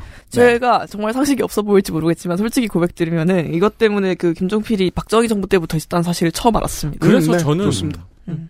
그 나중에 한 스무 살 넘어고 나서 네. 삼김시대라는 게 좀 이해가 안 되는 거예요. 음. 어떻게 김영삼, 김대중하고 김종필이 같이 묶이는 거지? 어떤 맥락에서? 저도 음. 그 시대를 안 살았으니까. 네. 그러니까 그 이제 노태우가 선택받은 후계자, 음. 김종필이 선택 못 받은 후계자로 보통 분류가 됩니다. 네. 음. 김종필은 선택을 받았다고 했어도 박정희가 죽는 바람에 그렇게 죽는 음. 네. 바람에 자신의 권력을 행사할 틈이 없었죠. 음. 70년대를 살아갔던 사람들은 김종필이 후대라고 여기던 사람들도 많았습니다. 음. 그러면 충청권이 흥분하죠. 70년대의 기억이 남아서 자민련에게 16년 뒤에 26년 뒤에 표를 준 거라면 20년쯤 뒤죠. 그렇다면 자민련에게 표를 줬을 사람들은 엄청 보수적인 사람들이라고 생각해야 돼요. 전두환도 싫었던 박정희 지지자. 음. 음. 알고 보면 신한국당보다 좀 더 오른쪽에 있는 정당이었다고 보는 게 맞습니다. 음. 네. 원조 보수라는 표현이 그래서 나오는군요. 네. 음. 그래서 이제 시골당. 네. 두 번째 시골당. 음. 개혁신당은 그 행보를 이제 자신들의 합당을 BJP 연합과 삼당합당에 비교하면 의의를 제시를 했어요. 음. 그런데 제가 또 재밌었던 게 합당에 좌절한 팬코 친구들은 그 삼당 합당 비율을 되게 배신감의 표현으로 쓰더라고요. 그렇죠. 네. 네. 왜냐하면 보수 지지자들도 노태우에게 배신감을 느꼈기 때문입니다. 음. 아무리 그래도 그렇지 자기 보스가 죽게 내버려둔 사람들, 자기 보스의 정권이 영원할 것을 흔들었던 사람들과 손을 잡는 건 너무하다. 음. 그렇죠. 예. 김영삼을 들이면 안 된다. 그 물러 터져서 그래. 그러니까 이런 거죠. 음. 김영삼은 이 당을 집어삼켰고 동시에 이 당에 흡수됐던 존재란 말입니다. 반대 이 반대 증거가 다 나와 있죠. 부산 경남이 그 이후로 오랫동안 보수세가 음. 됩니다. 늘 야권이었다가 네. 예 하나회가 척결됐고요. 음. 양쪽의 일들이 다 있죠. 네. 김영삼이 거기 들어, 거기로 들어가고 다시 말해 김종필 노태우가 그를 받아들이면서 그거이길 바래요 이준석은 하지만 모두 비웃죠. 그러려면 네가 김종필이나 노태우는 돼야 될 거 아니냐. 그죠. 급이 체급이 문제다. 그럴 거면 당신이 이낙연이면 안 될 거 아니냐. 그 나머지 한 새끼 어딨어? 없잖아. 음. 음. 그 자민령은 그래서 성공 비결을 분석하는 걸 보면은 다 이제 지역 기반 때문이다라고 얘기는 해요. 네, 충청 기반으로 해서 이제 지역 정치 구도를 완전히 바꿨다, 재편을 했다라고 얘기를 하고. 그렇습니다. 다만 그 노선이 마음에 들었다고 저는 생각합니다. 시민들도. 음. 충청권의 시민들도 강원도의 시민들도 경북 대구 PK에도 당선자 내요 자민련 음. 네. 정말 보수적인 시민들이 신한국당 하는 거 난 별로야. 음. 라고 생각했던 사람들의 대안이 됐던 거죠. 여기서 알 수 있습니다. 보수만으로 1, 3당이 완성이 될 정도의 나라였어요. 대한민국은. 보수경도. 음, 보수경도였어요. 그래서 자민련이 창당 한 달도 안 돼서 95년 지선이 첫 선거였어요. 음. 그 96년 총선 전에 50석을 얻기 전에 네. 그 4개 광역단체장과 23개의 기초단체장을 배출을 했습니다. 음. 네. 그렇지만 그 존재감이 생각보다 오래가지 못했어요. 야, 4개의 광역단체장과 23개의 기초단체장을 배출했는데 3당인 것도 신기하죠. 그쵸, 그쵸. 음. 진짜 삼자 구도였었는데. 네. 그러니까. 음, 그렇죠. 충남북도지사, 음. 대전시장, 강원도지사였을 네. 겁니다. 음. 경북도지사였나? 네. 음. 네. 그래서 2000년에 16대 총선에서 17석으로 쪼그라들었습니다. 네. 네. 이거는 뭐 그 한국 선거학회에서 분석한 걸 보니까 뭐 DJP 연합이 그때 경색이 돼서 새천년 민주당이랑 자민련이 그 연합 공천을 안 하고 독자적으로 선거 준비를 했어서 그렇다라고 얘기를 하더라고요. 음. 그러니까 쉽게 말해 97년부터 작업이 들어간 DJ의 JP 쓰고 버리기가 네. 음. 마무리됐다는 뜻입니다.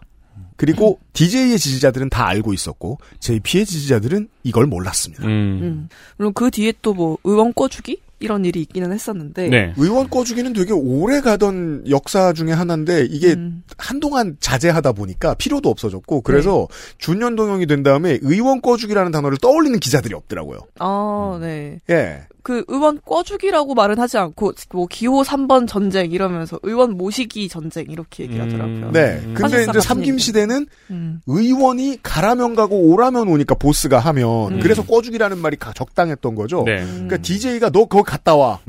그럼 삼석이 가서 예.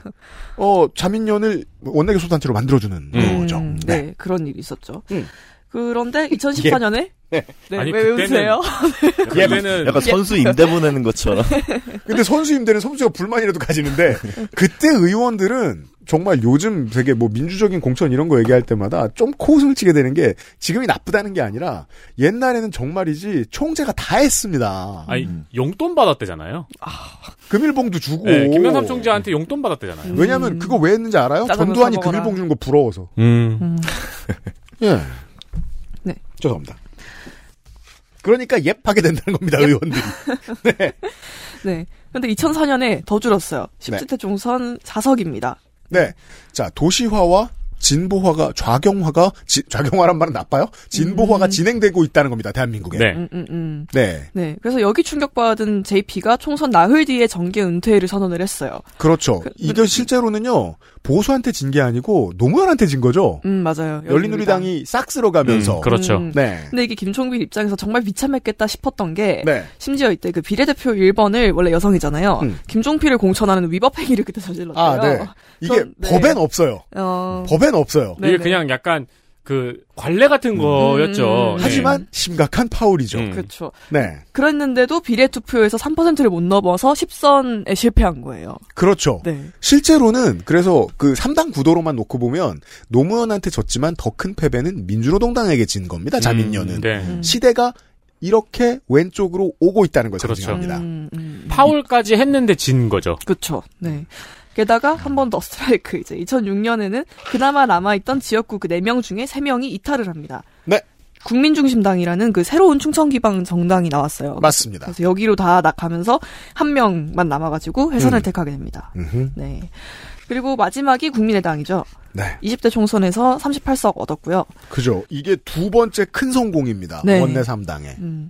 2012년부터 새정치를 내세우며 이제 돌풍을 일으켰어요. 음. 안철수 의원이. 새정치란 안철수의 다른 말이죠. 정치인. 네. 이때 저희 아빠가 정말 안빠였습니다. 어, 네. 아빠가 안빠였습니다. 헬마도. 헬마가 네, 와서 네. 네. 전 아직도 기억나요. 고백을 했어요. 네. 저도 미국에 있어서 미국에서 구하기 힘든데 그 네. 안철수 책을 사가지고 아. 진짜 많이 팔렸어요 그때. 음, 네. 음, 진짜 아빠가 알렘만 쓰게 하고 막 음. 그랬는데. 아, 이 무릎팍도사가 만든 현상이거든요. 맞아요. 시작부터 따지고 보면은 네. 아, 여기부터 이제 제가 기억을 합니다. 네. 이제. 기억이 있어요. 무릎팍도사가 불을 붙였고 힐링 캠프도 있어요. 어 그게 이제 박원순 안철수의 단일화가 바다를 만들었죠. 만나자마자 단일화 합의해주면서. 네. 음, 이때 국민의당은 주황색 국민의당이죠, 참고로. 녹색 아, 녹색. 국민의당. 네. 이때가 녹색이죠. 네. 아, 맞아. 그때 네. 그때 안철수는 지금 생각해 보면 킹메이커였어요. 음. 그러면서 계속 킹을 만들어주면서 자기가 킨이 될 거라고 생각했는데 그렇죠. 그냥 킨 네. 맞고 아, 킹 받네? 이러면서 네. 서울시장 만들고 대통령 만들고 킹 받았죠. 음. 네, 그리고 국민의당에 갑니다. 국민의힘에 갑니다. TMI로 원래 이게 안철수 후보가 이제 그 서울시장 이제 그 한마평은 올랐는데 본인은 이제 그때 정치에 입문할 생각이 없었다 그래요. 근데 그 기사를 제일 먼저 쳐- 터뜨렸던 게 그 장윤성 기자. 음. 이제 장윤성 기자가 이제 안철수 네. 이제 서울시장 출마한다는 기사를. 음. 야 그날 안랩 주식 뛰었던 거 기억나네요. 음. 아. 대표적인 삼당론자죠 언론계에 음. 장윤선 기자. 네. 음. 국민의담의 지역 기반은 나름 호남이에요. 음. 이제 2016년에 이제 호남 지역구 28개 중에 23개에서 국민의당 후보가 당선이 됐습니다. 네. 그 성공 비결로 꼽히는 프레임이 일명 호남 홀대론이었죠. 민주당 호홀? 호홀. 음. 호홀. 민주당이 호홀한다. 음. 네. 그렇죠. 민주당이 호홀하다니. 호홀스를 먹으면서. 아, 근데 호홀스 먹으면서 바람 그 불면 진짜 예, 네. 시원해. 근데 그 호스 먹 호스 먹을 때는 히읗 발음 안 돼요. 네. 어, 헐. 네. 네. 어, 하지만 이제 너무 정치적 입장이 모호하다라는 비판이 계속 나왔고 내부 모호? 분열도 심했어요. 그렇습니다. 2016년 총선 데이터 센트럴 들으셨던 분들 그때 어, 우리 조물주가 국민의당 맡았었잖아요. 그렇죠. 어. 할 때마다 감탄을 합니다. 야 진짜 질났다.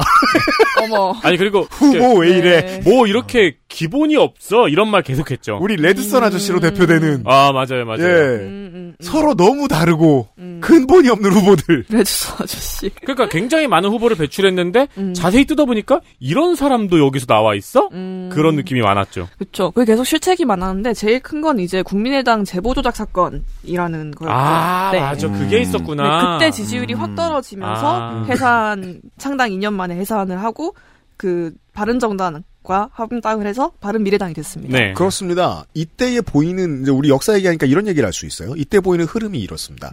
어, 이쯤 오니까 충청권에서도 그 보수의 보수표만 가지고 당이 움직일 수 없어요. 네. 음. 그래서 그 눈치를 챈 정치 세력이 호남으로 이사를 간 겁니다. 음. 네, 그럼 왜 영남으로 안 가나? 영남 주인이 있잖아요. 음. 예. 그나마 호남에서나 통할 수 있던 거예요. 그리고 이것은 다시 4년 후에 깨져버리고요. 음. 보수색이 점점 옅어진다는 걸 느낄 수 있습니다. 우리가. 음. 아 근데 제가 지금 시간을 오버하지만 이걸 정말 물어보고 싶었는데 제가 뭐라요? 음. 연휴에 제 친구랑 군대 간 친구가 있는데요. 친구랑 뭐 합당 모임에서 얘기를 하다가 아 약간 걔가 바른정당이랑 음. 그 국민의당 합당할 때, 보- 합당할 때 보는 것 같다. 음. 그때 진짜 인페스티드 테랑 같았는데라고 했거든요. 아, 그렇죠. 근데 그게 뭐예요? 아, 비율을 못 알아먹어서. 저그가 네. 외계 벌레인 건 아시죠? 네. 테란이 링겐인 건 아시죠? 어, 네. 저그의 기술 중에 테란의 건물로 들어가서 테란의 건물을 감염시키는 기술이 있어요. 어. 그러면 그때부터 저그 건물이 돼서 벌레가 나와요. 어. 사람 모양을 하는 어. 숙주 삼는 거 숙주. 어, 정확한 비유였네. 이렇게 이렇게 생겨가지고 우리말로 감염충이에요. 감염충. 원래는 사람이었어요. 이렇게 생겨가지고 자폭을 해요. 아, 일종의 좀비 같은 거군요. 그렇죠, 그렇죠, 그렇죠. 네. 그래, 그때 그걸 물어보려다가 아 방송 나가서 물어봐야지 하고 안 물어봤어요. 네. 실제로 이 용어에 가장 적합한 기술을 쓸 줄 아는 정당은 원내 정당 중에는 기본소득당이라고 말씀해 드리는 거죠. 인테스트를 잘한다. 여튼. 네, 여튼 그렇고요. 아, 이거 우리 선거방송에서만 들으실 수 있는 얘기예요, 청취자 여러분. 아, 선거 방송 들어가면 이런 얘기를 하면 안 된다는 거죠. 그렇죠. 자제해야 됩니다. 아 오늘 많이 해야 돼요. 네, 근데 2016년에도 이제 총선 그때 엄청 한두달 전에 창당됐다고 말씀하셨잖아요. 음. 예, 그때도 정체성 확립을 요구하는 기사 제목이 되게 많았어요. 그리고 김무성 당시 새누리당 대표를 인용을 해보면 급조된 국민의당 정치에는 어떤 이념과 철학을 갖는다는 건지 경제 외교 분야에서 어떤 정책 노선을 지향한다는 건지 구체적 방향을 내놓은 게 없어 무슨 가치를 추구하는지 알 수 없다라고 했습니다. 되게 익숙하더라고요. 그죠? 네. 그 상도동계의 적자인 사람이 하기 좋은 말이지만 그렇죠. 음. 다만 이제 정치의 자꾸 비연속성을 생각하게 되는 거예요. 우린 역사를 얘기했잖아요. 음, 지금까지 삼당들다 이랬잖아요. 그러니까 이제 김무성 대표 이때는 이게 앞으로 유행이 될 거란 걸 몰랐죠. 음, 지금까지 삼당들다 1, 2당에서 공천 못 받은 사람들이었잖아요. 음. 전국을 다 채우고 싶으면 그런 사람들밖에 없잖아요. 그럼 그 중에서도 좀 더 멍청한 사람이 나옵니다. 왜일까요? 탈락한 사람들 중에 공천 탈락한 사람들 중에 그래도 나와도 될 만큼 돈이 있는 사람들이 나오거든요. 음. 네. 한국의 3당이랑 그러했다. 안 그랬던 음. 네. 3당은 저희가 짚지 않았던 민주노동당밖에 없었습니다. 네. 네. 그렇죠. 국민의당 새정치 아까 얘기했었던 거 다시 가져오면은 이건 이제 나름 합리적 보수를 껴안는 중도 실용을 표방을 했습니다. 마크롱입니다. 네, 이것도 되게 그리고 지금 많이 들리는 것 같아요. 네. 음. 그리고 중도라는 정체성을 굳히려고 이 정체성 확립해라 이 타이틀이 계속 나오니까 음. 국민의당이 제일 먼저 했던 게 역사 재평가였어요. 네. 네, 이승만 국부론이라는 음. 게 있더라고요. 네. 갑자기. 갑자기. 어, 스탑럴커인 줄 알았어. 어. 이차 이거 얼마나 재밌습니까? 우리가 저 역사 얘기를 하니까 이승만 국부론 지금 다시 돌아와죠. 네. 음, 그러니까요. 저도 깜짝 놀랐어요. 나올 음. 나올 인스타 보고 나 깜짝 놀라가지고 제가 지금 이거 얘기 안 하면 얘기 못 하는 문제인데 대한민국의 제3당은요. 기본적으로 원래 있던 거대 보수 정당보다 좀 더 오른쪽입니다. 음, 음. 늘 그랬습니다. 표심으로 봐도 좀 더 시골이 새누리당 대신 3당 찍습니다. 음. 신한국당 대신 3당 찍었어요. 음. 3당을 만들겠다고 하는 사람들은 자기도 모르게 점점 더 오른쪽으로 갑니다. 그 약간 미국에서도 트럼프가 대한 세력으로 나와서 그런 시골 지지를 받았던 거랑 그렇죠, 네. 음. 비슷하다고 볼 수 있을까요? 음. 그구의 목소리가 네. 개혁처럼 들리나 봐. 어. 어. 근데 이게 이제 이게 저 저는 아직도 이건 정리는 안 됐어요. 그럼 그 사람들은 극우인가? 음. 정말 적극적인 극우인가? 음. 적극적인 극우는 광화문에 있고 네. 당이 이미 많이 준비돼 있거든요. 그리고- 그 당은 전국 정당이 안 돼요. 네. 온건해 보이는데 더 오른쪽일 방법은 뭐가 있을까? 음. 이게 맞는 질문인 것 같아요. 그 음. 뒤에부터는 제가 아직 맵이 없어요. 그러니까 이제 우리도 버젓이 극우 정당을 가진 나라인데. 네. 근데 그 버젓한 극우 정당에 표 안 주잖아요. 그러니까요. 그 체리피킹 극우. 음. 네. 이렇게 세 가지 정당을 봤는데 네. 공통점을 따져보자면은 대선 주자급 인물이 있고 음. 그리고 지역 기반이 탄탄하다는 것 같아요. 네. 근데 이 인물들의 특성을 좀 생각을 해봤는데 음. 이 사람들이 어떤 사람들이길래 이렇게 사람들을 모았나 생각해보면은 좀 대삼지대를 보는 사람들의 기대? 가좀 나올 것 같았어요. 음. 정주영이랑 안철수 같은 경우에는 정치 입문 전부터 굉장히 대중적으로 일단 인기가 높았고, 그럼요. 정치 경력이 없죠. 음. 그래서 기성 정치에 좀 냉소적인 대중들에게 매력 어필을 할 수 있었지 않았을까. 그렇죠. 당연합니다. 네. 되게 다 그놈이 그놈, 그 저희 진짜 아빠 안빠를 주고 했기 때문에 음, 음, 음. 드리는 말씀이 좀 진짜 많이 들었거든요. 정치인들 다 똑같다. 그놈이 그놈이다. 그렇죠. 네. 그래서 한동안 거- 투표를 계속 안 하다가 안철수 나왔을 때 한번 투표를 했던 걸로 제가 기억을 하거든요. 네. 그래서 저- 우리가 늘 말하는 그 결론으로 도달할 수 있습니다. 정치가 아무리 70년 동안 많은 일들을 우리나라 공화정에서 해왔어도 음. 미디어도 정치도 그걸 모르게 하려고 애쓴다. 음. 그러니까 자세히 안 보니까 그놈이 그놈이라는 수준에서 머무르잖아요. 음. 어, 유권자를 초보의 수준에서 머무르게 하는 정치는 아주 나쁜 정치고 아주 나쁜 정치 미디어입니다. 그게 하나도 변하지 않았으면 이런 스타는 또 나올 거고 이런 스타는 나와서 오른쪽으로 오른쪽으로 더 가다 말고 국민의힘에 들어갈 거란 얘기. 이게 그러니까 저도 옛날에 비해 생각이 많이 바뀐 부분들인데. 어, 네. 정치란 기본적으로 대화와 합의잖아요. 음. 근데 우리는 미디어도 그렇고 사람들도 그렇고 오랜 시간 동안 대화와 합의를 굉장히 부정적으로 바라봤어요. 음. 정치권의 대화와 합의를 네. 후퇴와 짬짬이 같은 느낌으로 음. 바라봤죠. 맞아요. 그 새로 등장한 정치인이 대화와 합의를 하면 그때부터 실망하는 거죠. 맞아요, 맞아요. 그는 대화 합의를 안 하겠다는 말을 하고 출발하고. 그래서 대화한다고 당내에서 싸우고 토론하고 이런 거 밖에 나가서 얘기하고 음. 그런 게 싫다. 그러면 총재가 혼자 공천하라는 소리잖아요. 그렇죠. 음. 이런 게 정치 혐오의 디테일이죠. 그렇죠. 근데 그게 더 안 좋은 게 진짜 대화와 합의와 짬짬이를 구분할 수 없게 돼버린 음, 것 같기도 맞아요. 해요. 네. 그게 정치예요 원래. 음. 네. 네. XSFM입니다.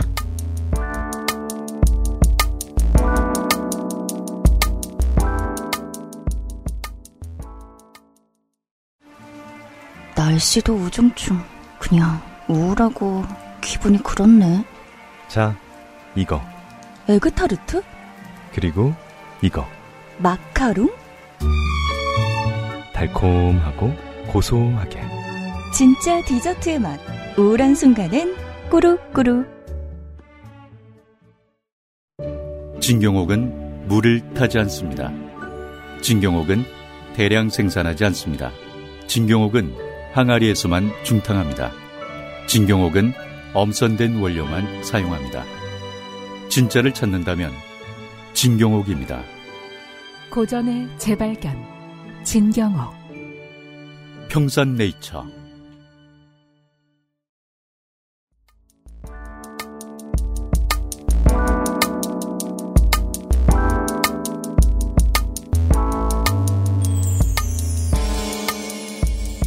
김종필에 보면은 다시 겨- 정치 경력은 되게 탄탄하죠. 그런데 이제 지역 기반까지 강하니까 영향력이 엄청 강해졌다라고 볼 수 있을 것 같은데, 근데 지금 시점에서 가- 똑같이 지역 얘기를 할 수 있을까 싶기는 해요. 또 관련해서 분석을 보면은 이것도 한국 선- 한국 선거학회 거였는데요.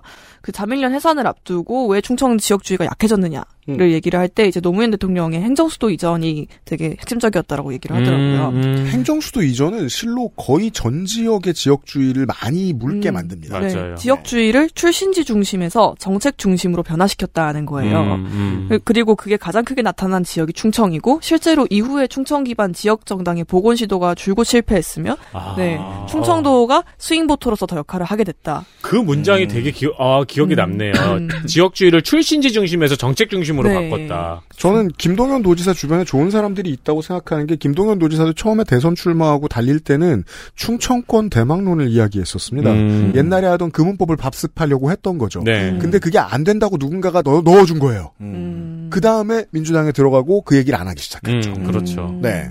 그렇게 생각하면 지금 그 제3지대가 어떻게 해야 성공할 수 있을까라고 나오는 많은 평론들에서 아 일단 지역 기반이 필요해라고 얘기하는 게 좀 디테일이 떨어진다라고 볼 수도 있을 것 지역 같아요. 기반이 지금까지는 태생인 줄 알았는데 네. 우리가 이제까지 얘기했던 결론에 의하면 거짓말인 거예요. 네. 그렇죠. 그리고 노무현의 사례가 만들어진 거죠. 만들 수 있는 거죠. 정책으로 음. 지역 기반도. 그렇죠, 그렇죠. 아, 근데 그것도 쉽, 쉽게 된 건 아니잖아요. 그렇죠. 음. 네. 아. 정말 그때 노무현 대통령이 대연정 같은 것도 이제 제안을 음, 하기도 하고. 음, 맞아요. 네. 쫓겨나면서 만들었어요. 네. 노무현은 그걸. 음. 네. 그래서 지금 여기서 뭐 좀 얻어볼 수 있는 거는 지역이 전략적으로 사용하기에 유리한 지지층이긴 하다. 하지만 지역이 아니더라도 일단 확실하게 지목할 수 있는 타겟이 있으면 성공할 수 있다 정도가 아닐까 싶어요. 네. 음. 그리고 아이러니하게도 이 인물과 지역이 다 살펴보면 제3정당이 망한 이유예요. 네. 그죠. 음. 중, 심 인물이 이탈을 하거나 지역민들이 돌아서거나 하면 바로 무너졌습니다. 음, 맞아요. 맞습니다. 네. 그러니까 이게 된다고 해서 제3정당이 성공할 수 있는 건 아니죠. 부상할 수는 있어도 지속은 안 된다. 음. 음. 그럼 여기에 비추어서 이제 지금 제3지대를 볼 필요가 있지 않을까 싶습니다. 네.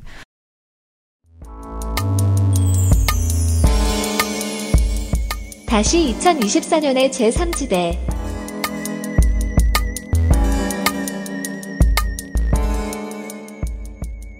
일단 인물만 따지면은 개혁신당의 이준석, 이낙연은 인지도는 되게 높잖아요. 그럼요. 네. 근데 이제 안철수 부- 옛날의 안철수만큼 참신하진 않죠. 방금 사실 들어온 이- 사람들은 아니죠. 음. 이준석은 아직 네. 참신해야 되는데. 그쵸. 참신함이 떨어져 버렸죠. 그러니까 안타깝게도 참신함이 강점인 음, 네. 우리나라에서는 음. 단점이다. 그렇죠, 그렇죠. 네. 네. 그리고 지역을 놓고 보면은 뭐 개혁신당은 대- TK 노린다고 하고 새로운 미래는 호남을 근거로 영남에 돌진하겠다라고 했지만 각각 서진 동진. 네. 네. 근데 그때도 호남에서 환영을 그렇게 받진 못하는 분위기였어요. 네. 네. 이번에는 수도권이랑 TK 중심으로 뭐 지역구를 내겠다라고 그러니까 통합된 개혁신당에서는 그렇게 음, 하겠다고 말을 하는데 이낙연은 존재 그 자체가 호남 홀대론이거든요. 음. 호홀. 예. 음. 그러면 자신이 존재하는 그 자체로 이 메시지를 대표해야 돼요. 음. 그러면 이 메시지가 안 팔리면 망하는 겁니다. 음. 음. 안 팔리는 중이라고 하더라고요. 맞아. 호홀 할아버지. 네. 그렇다면은 제3지대가 어떻게 성공을 할 수 있을까? 뭐 저 나름의 생각으로는 이제 새로운 세력에 대한 시민들의 기대가 제일 중요하지 않을까 싶었어요. 새 정치가 기성 정치랑 똑같아 보이면 전혀 매력적이지 않잖아요. 그리고 정치 구도가 개편돼야 한다. 그게 지금 한국 정치 혹은 한국 사회 문제를 해결할 해결책이다라는 합의가 필요할 것 같고. 그리고 당장 확실하게 해결해야 할 문제가 뭔지 알고 여기에 나서줄 안정적인 세력이 필요하다고 여겨지면은 안 될 것 같아요 오히려 그러면은 제3지대는 불확실한 선택지가 되어버리니까 그렇죠. 네, 맞습니다. 네.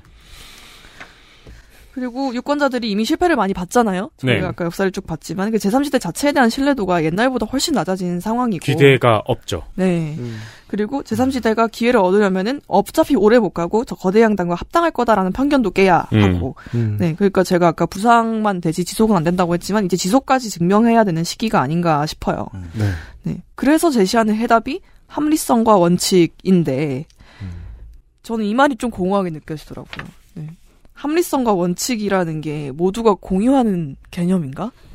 합리성과 원칙을 우리가 이제부터 정의하겠다는 뜻이죠. 그쵸. 사실 공정과 상식과 전혀 다를 바가 없는 네, 그건 말이죠. 사실 화합을 하겠다는 게 아니라 새로 선을 긋겠다라는 음, 거잖아요. 그렇죠. 네. 음, 우리와 그들을 다시 나누겠다는 거예요. 이- 이게 의미가 있으려면은 다른 어떤 거대 정당의 강령이 비합리와 음. 비원칙이어야 의미가 있는 건데.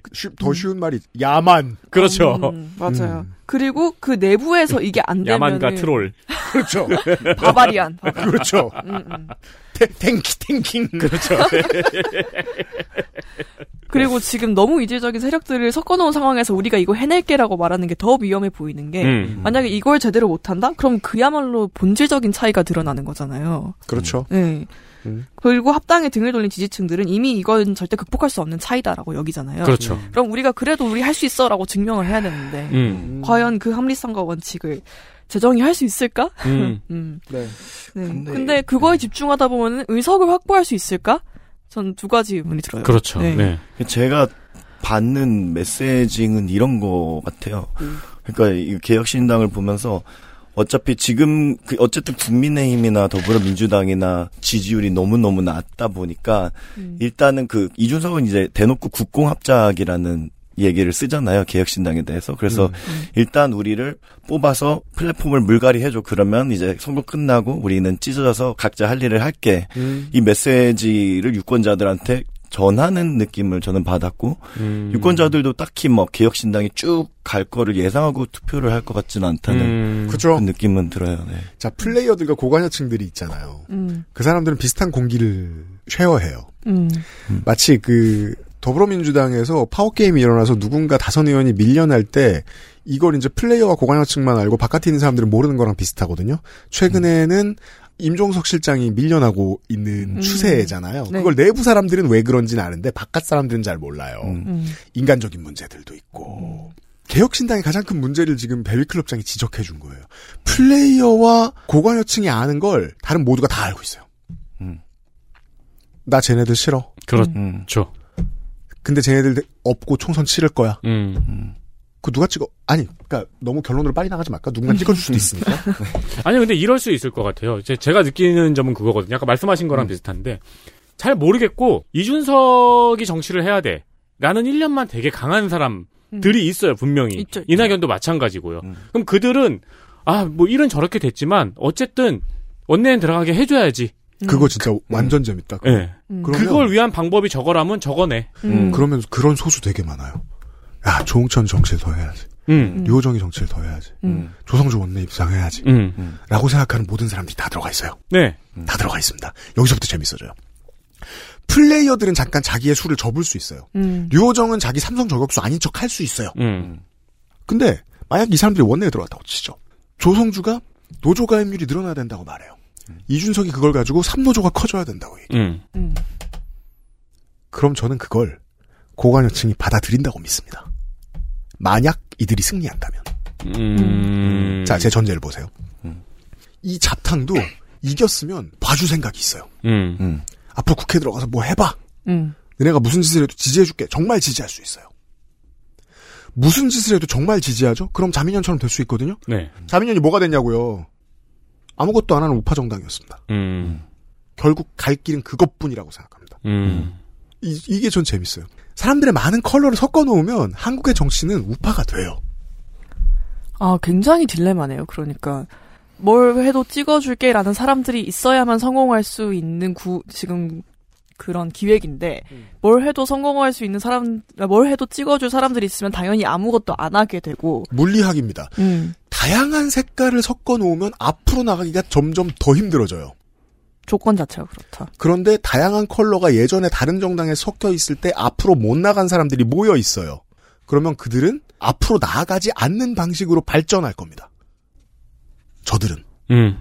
의도한 건 아닌데 그 모든 선택들이 보수가 되는 거죠. 그렇게 된 이, 예. 예, 이게 이제 게임의 디자인인 네. 겁니다. 음. 본인들이 되려고 본인들이 보수가 되려고 의도한 게 아닌데 나가지 않는 방향으로 선택을 하다 보니까 보수가 돼 있는 거죠. 저는 장윤선 기자나 김준일 평론가처럼 삼당이 돼야 된다라고 말하는 사람이 아니라는 건 청취자 여러분들 잘 아실 거예요. 그럼에도 불구하고 저는 바른미래당을 아주 아꼈죠.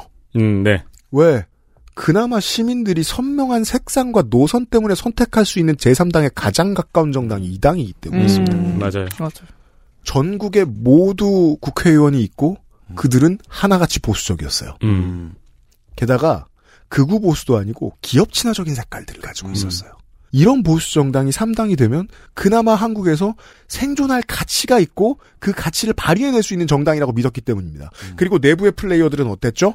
고관대작 취급을 못 받으니 춥고 싫었고 행사 있을 때 뒷줄에 앉는 게 어? 싫었고 음. 그리고 그 작은 데에서 개파 싸움하는데 못 이길까봐 싫었어요. 결국 다 어떻게 됐죠? 다 리더들이었어요. 김동철, 김한길, 조배숙, 윤석열 밑으로 음. 갔죠. 정동영, 천정배 다시 더불어민주당 돌아왔습니다. 지금까지 실패를 반복한 역사 되겠습니다. 네. 고사를 지내는 건 아니지만 역사를 보고 깨달을 필요는 있다는 거죠. 그런 얘기. 진짜 할 필요 할 생각이 있다면. 네. 그런 얘기입니다. 정당의 성공은 아무도 바라고 있지 않군요, 지금. 슬프다. 네. 선거방송 이런 말을 안 하는 거예요? 저는 그래서 지금 이 순간에 21대 국회에서 가장 미운 사람은 전 심상정 의원입니다. 음. 노회찬의 사업을 다 끊어버렸어요. 우리나라에서 완전한 3당, 은 보수가 더 어울리지만 하지만 가장 꼴을 잘 갖췄던 3당은 민주노동당이고 정의당이었거든요. 노회찬이 하기 위해서 얼마나 많은 잡탕을 입술을 깨물어가며 만들었는데 그걸 다 없앴어요. 진보 정당이 3당이 될 수 있는 기회가 열려 있던 걸 다 닫았어요. 다음 국회도 안 되고 다다음 국회도 안 될 거예요. 왜냐하면 노회찬의 플랜은 50년 100년짜리였기 네. 때문에 음.